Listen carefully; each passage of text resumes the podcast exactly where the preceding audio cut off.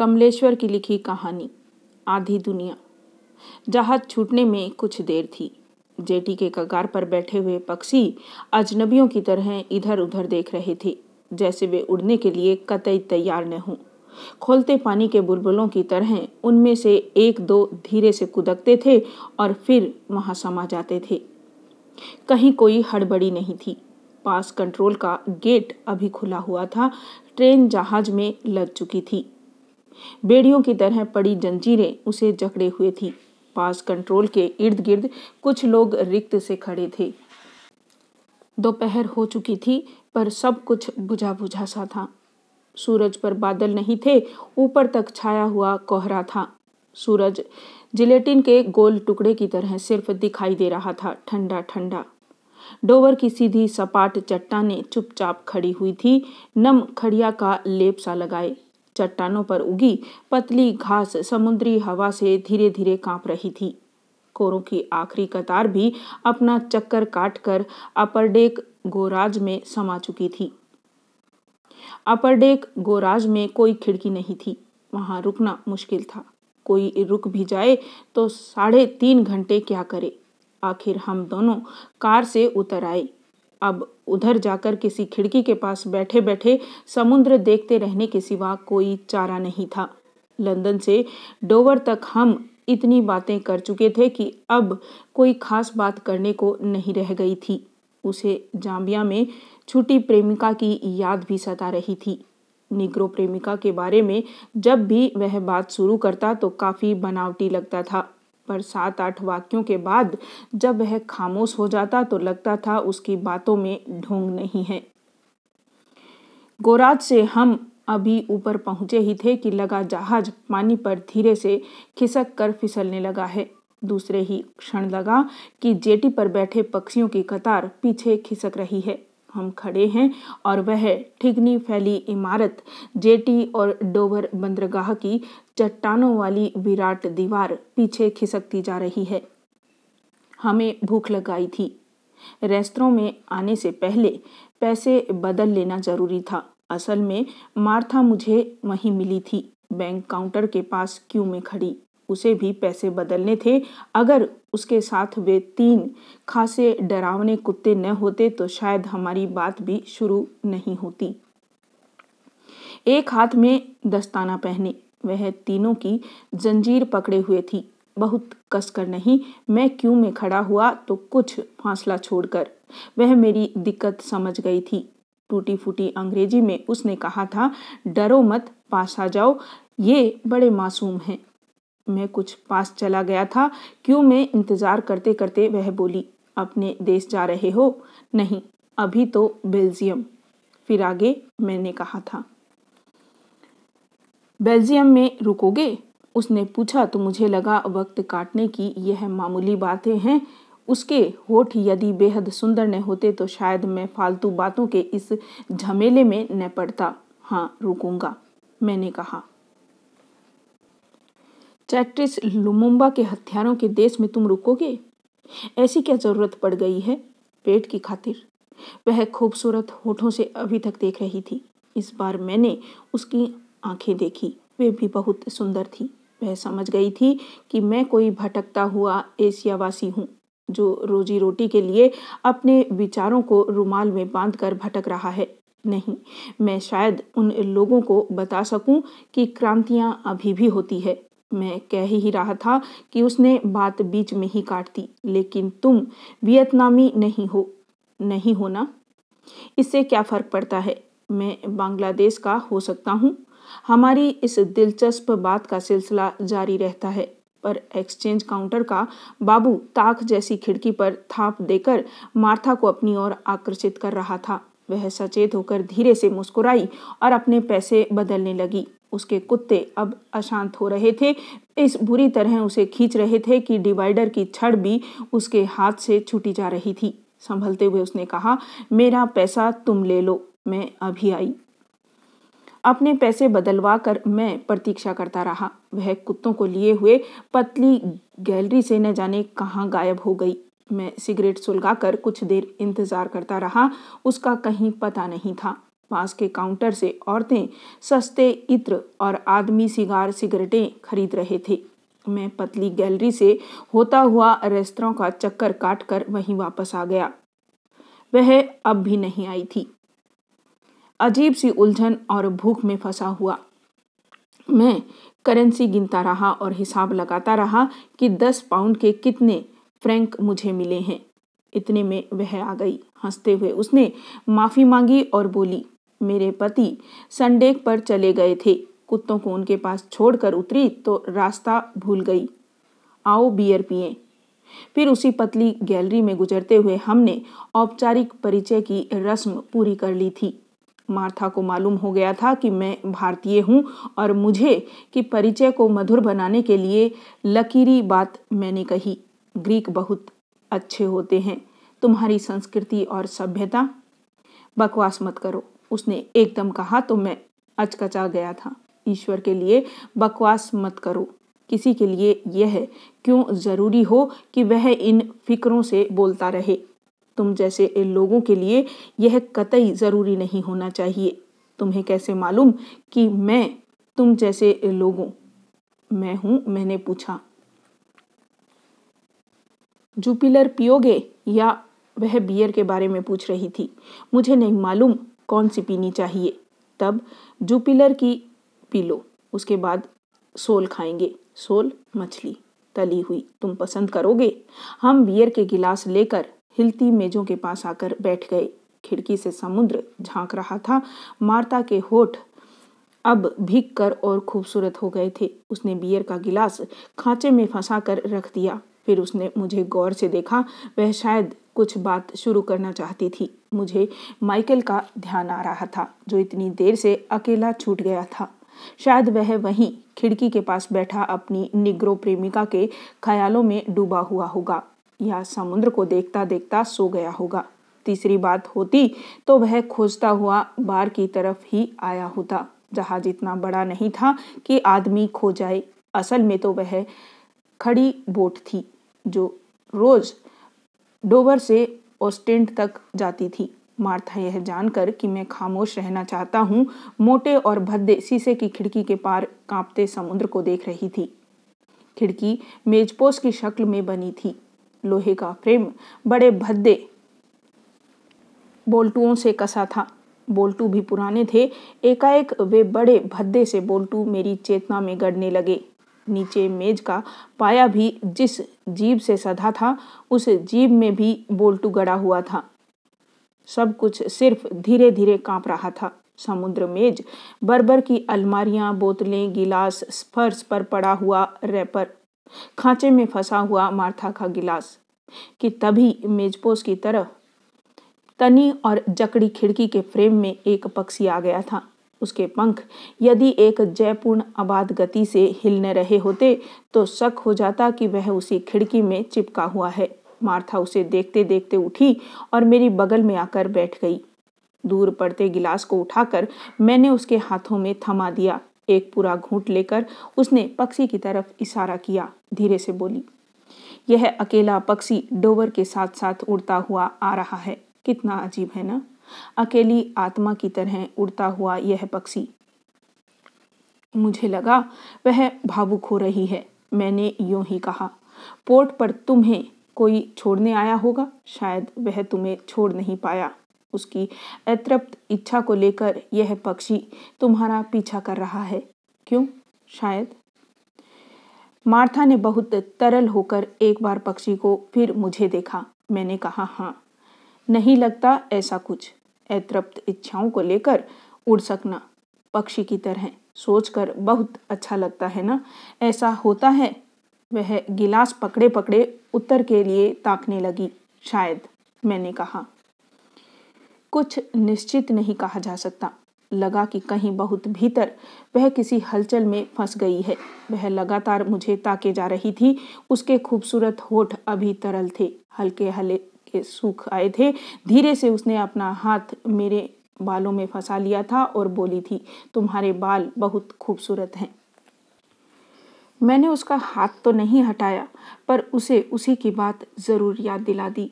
तुम जैसे लोगों को इस तरह के फिक्रों की ज़रूरत नहीं होनी चाहिए।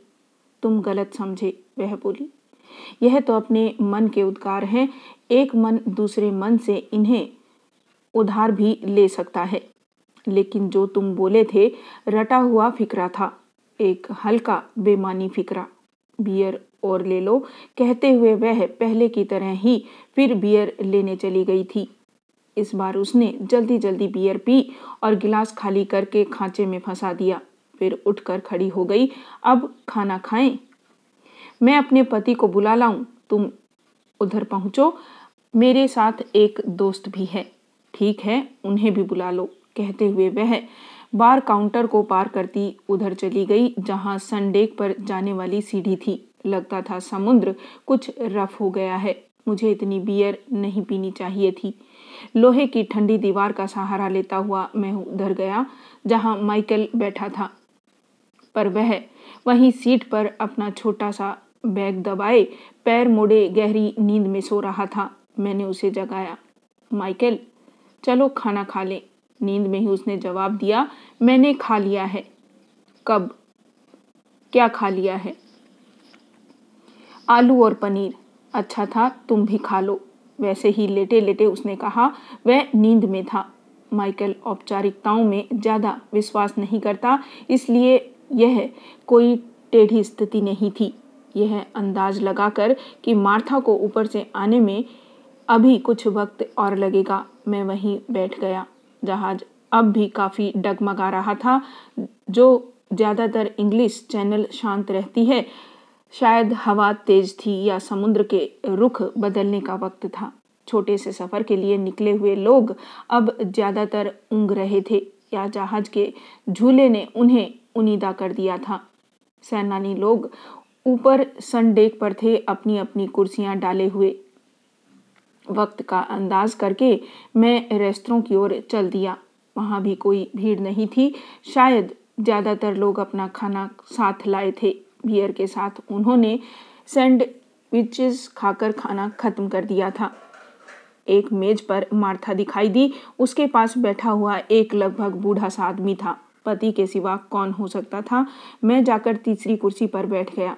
मार्था का लगभग बूढ़ा पति ज़रूरत से ज़्यादा कपड़े पहने हुए था। मुझे देखते ही उसने मुस्कुरा कर मेरा स्वागत किया और इससे पहले कि खाना खाएँ, वह इस तरह से बोला जैसे मुझे बरसों से जानता हो। अब आप ही इसे समझाइए, आप इसके प्रेमी हैं, आपकी बात यह मान जाएगी। जी, मैंने आश्चर्यचकित होकर बल्कि अचंबे में चीख कर कहा हाँ आप ही इसे समझाइए, मेरी बात यह नहीं मानती। वह लगभग बूढ़ा व्यक्ति रुमाल निकालकर नाक साफ़ करने लगा था। मैंने कुछ समझा। यह खास अंग्रेज़ी आदत है। बात को बढ़ाने के लिए मैंने पूछा, आप अंग्रेज़ हैं? नहीं तो बूढ़ा बोला, और गंदा रुमाल? उसने अंग्रेज़ों की तरह ही सहेज कर अपनी जेब में रख लिया। उसकी नाक का सिरा, अधकच्ची बीफ, अटीक से छक छलाते खून की तरह रिस कर लाल हो आया था। मार्था हल्के से हँसी। उन लोगों ने एक दूसरे को देखा। बूढ़ा कतई कातर या विगलित नहीं था, बल्कि उसकी आँखों में कहीं और से प्राप्त विश्वास की निश्चयात्मकता थी। एक अजीब से भोलेपन में मिली जुली मछली की प्लेट मेरे सामने आ गई थी। मार्था भी सोल ही ले रही थी। बूढ़े ने आलू, सब्ज़ियाँ और पनीर लिया था। बात का सिर पकड़ते हुए बूढ़े ने फिर कहा आपने मेरी बात पर गौर नहीं किया। पर बीच में मार्था बोल उठी, तुम आराम से खाना खाओ। बूढ़े ने काटा छुरी रोक कर, फिर उसी कहीं और से प्राप्त विश्वास की निश्चयात्मकता से उसे देखा। एक क्षण रुक कर वह मुझसे बोला, यह मानती ही नहीं। मैं कहता हूँ, तुम जवान हो, सुंदर हो, वहाँ सैनिक शासन है। अपने प्यारे देश की आप बताइए। यह वक्त वहाँ जाने का है। लोग ग्रीस छोड़ छोड़ कर बाहर आ रहे हैं और ये वहाँ जा रही है। है ना गलत बात? सारा सामान बाँध लाई है। कहती है, गेस्ट हाउस बेच दो। खैर, गेस्ट हाउस तो मैंने नहीं बेचा, लेकिन वह बूढ़ा अब बहुत घबराया हुआ लग रहा था। धीरे धीरे सब बातें सामने आती गई। मार्था उसे। लगभग बूढ़े फोकस की तीसरी बीबी थी कि अब वह वापस ग्रीस जाना चाहती थी। उसे अंग्रेज़ पसंद नहीं आए थे। फोकस फलता फूलता कारोबार छोड़कर लौटने को हिमाकत समझता था। वह चाहता था कि कोई मार्था को समझाए। असल में फोकस उसे युगोस्लाविया तक छोड़ने जा रहा था। उसके बाद फोकस की इच्छा के विरुद्ध जो कुछ होने वाला था, उसका साक्षी वह नहीं बनता चाहता था। तुम किस बात के साक्षी नहीं बनना चाहते? मार्था ने करीब करीब चिढ़कर बूढ़े से कहा था, क्या होगा मेरे साथ? फौजी मुझे खा तो नहीं जाएँगे। बूढ़े ने रहम से उसे देखा था, फिर वह अपना पनीर खाने में मशगूल हो गया था। वह आखिरी कतरा खा रहा था। मैं खाना खत्म कर चुका था। आखिर हम तीनों चुपचाप उठाए। रेलिंग पकड़ पकड़ कर बूढ़ा संडेक पर चला गया। पीछे पीछे मारता और मैं भी। कुत्ते ऊपर ही बैठे हुए थे। कुछ देर हम यूँ ही इधर उधर देखते रहे। बूढ़ा जेब से रोटी निकाल कर कगार के पास चला आया था। वहीं से वह चिड़ियों के लिए टुकड़े फेंकता रहा। वह चिड़िया वहाँ नहीं थी। वह अकेला पक्षी भी न जाने कहाँ चला गया था। जहाज़ अब एक सी गति में चला जा रहा था। आसमान में ठंडा सूरज चमक रहा था और जहाज़ के पीछे दूर तक पानी की धूल भरी चमकती सड़क उखड़ी हुई, पड़ी हुई थी। चलो नीचे चलें। मार्था ने आकर कहा, हम दोनों नीचे आकर बैठ गए। एकाएक उसने पूछा, क्यों मैं गलती कर रही हूँ? मैं कुछ भी समझ नहीं पाया हूँ। कैसे कुछ कह सकता हूँ? मैं बताती हूँ, देखो, मैं निहायत मामूली लड़की हूँ। सीधी सी बात है, मैं अपने देश जाना चाहती हूँ। तुम्हें मालूम है, वहाँ अकाल पड़ा हुआ है। उसने आँखें फाड़ कर देखा। अनाज का नहीं बिचारों का। मेरे पति समझते हैं मैं सात बरसों में संपदा भर कर लाई हूँ। उनमें सिर्फ़ किताबें हैं पत्रिकाएँ हैं मेरे देश में सैनिक शासन है। किताबें अखबार नहीं निकलते जो कुछ जमा कर पाई वही सब ले जा रही हूँ कुछ गलत कर रही हूँ। ज़्यादा से ज़्यादा क्या होगा? सीमा पर वे मुझे रोक लेंगे? रोक रह, रहेंगे? और क्या?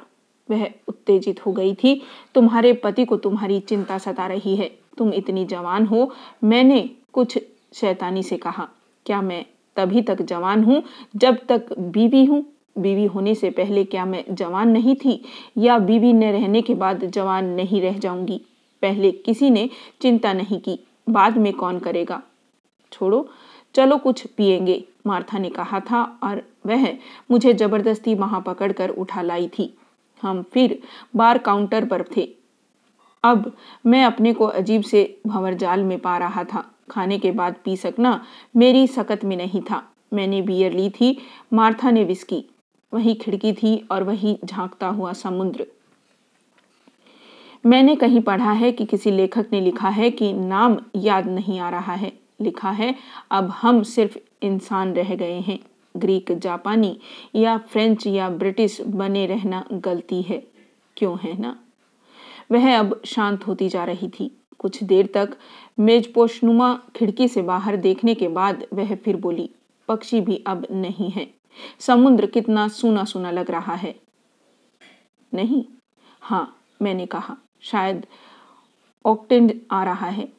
मैं पति को यहीं से वापस भेज दूँगी। मैं भला क्या कह सकता हूँ?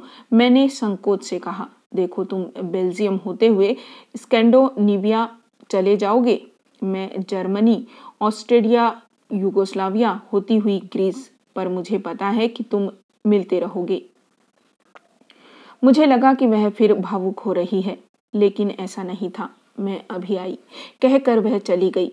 लौटी तो पति साथ था, कुत्ते भी थे। वह अपने पति की बाह में बाह डाले हुए थी। वे दोनों वहीं आकर बैठ गए। विस्की आ गई थी और उसका पति बहुत निश्चिंत से पी रहा था। रह रह कर वह पति को प्यार करने लगी थी, जब तक ऑस्टेंड आया, वे पति पत्नी मार्था और फोकस वहाँ बैठे पीते रहे। मैं माइकल के पास जाने के लिए चलने लगा तो वह इतना ही बोली, तुम्हें जल्दी न हो तो रुकना, जहाज़ में उतर कर रुकना। कुछ ही मिनटों बाद जहाज़ किनारे लग गया था। मैं और माइकल अपनी कार उतार कर नीचे ले जा रहे थे। हम मार्था का इंतज़ार कर रहे थे।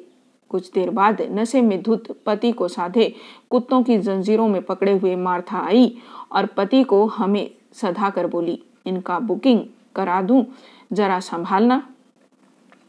और वह उस विंडो पर पहुँच गई थी, जहाँ से वापस जाने वाले जहाज़ का रिजर्वेशन हो रहा था, जिससे हम आए थे, वहीं वापस जाने वाला था। टिकट लेकर वह आई और पति को लिए हुए वापस जहाज़ में जाने लगी तो उसे लगभग बूढ़े पति ने विरोध किया, मैं नहीं जाऊँगा, तुम नहीं समझती। मार्था ने उसे होठों से चूम कर बहुत प्यार से आगे सरकाया। फिर सहारा देकर ले जाने लगी। माइकल कुत्ते पकड़े खड़ा रहा। जहाज़ में जाचे हुए भी उस लगभग बूढ़े पति का बड़बड़ाना सुनाई दे रहा था। तुम जवान हो और वहाँ पास कंट्रोल पर हमें देर लगी। बहुत सख्त चेकिंग थी। मार्था अपने कुत्ते लेकर ट्रेन की तरफ़ चली गई थी। जहाज़ से उतरी ट्रेन के डिब्बे ट्रांस यूरोपियन एक्सप्रेस में जुड़ गए थे। वह गाड़ी ग्रेस होती हुई तुर्की जा रही थी। पनीला सूरज काफ़ी नीचे सरक आया था। धुंध गहरी हो गई थी। जेटी पर कुछ पक्षी सुकड़े से बैठे थे।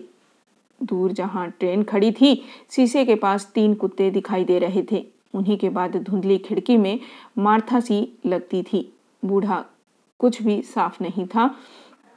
जहाज़ में लेटा हुआ होगा। शायद उसी तरह बड़बड़ाता हुआ। हम बेल्जियम जा रहे थे और मार्था ग्रीस की ओर।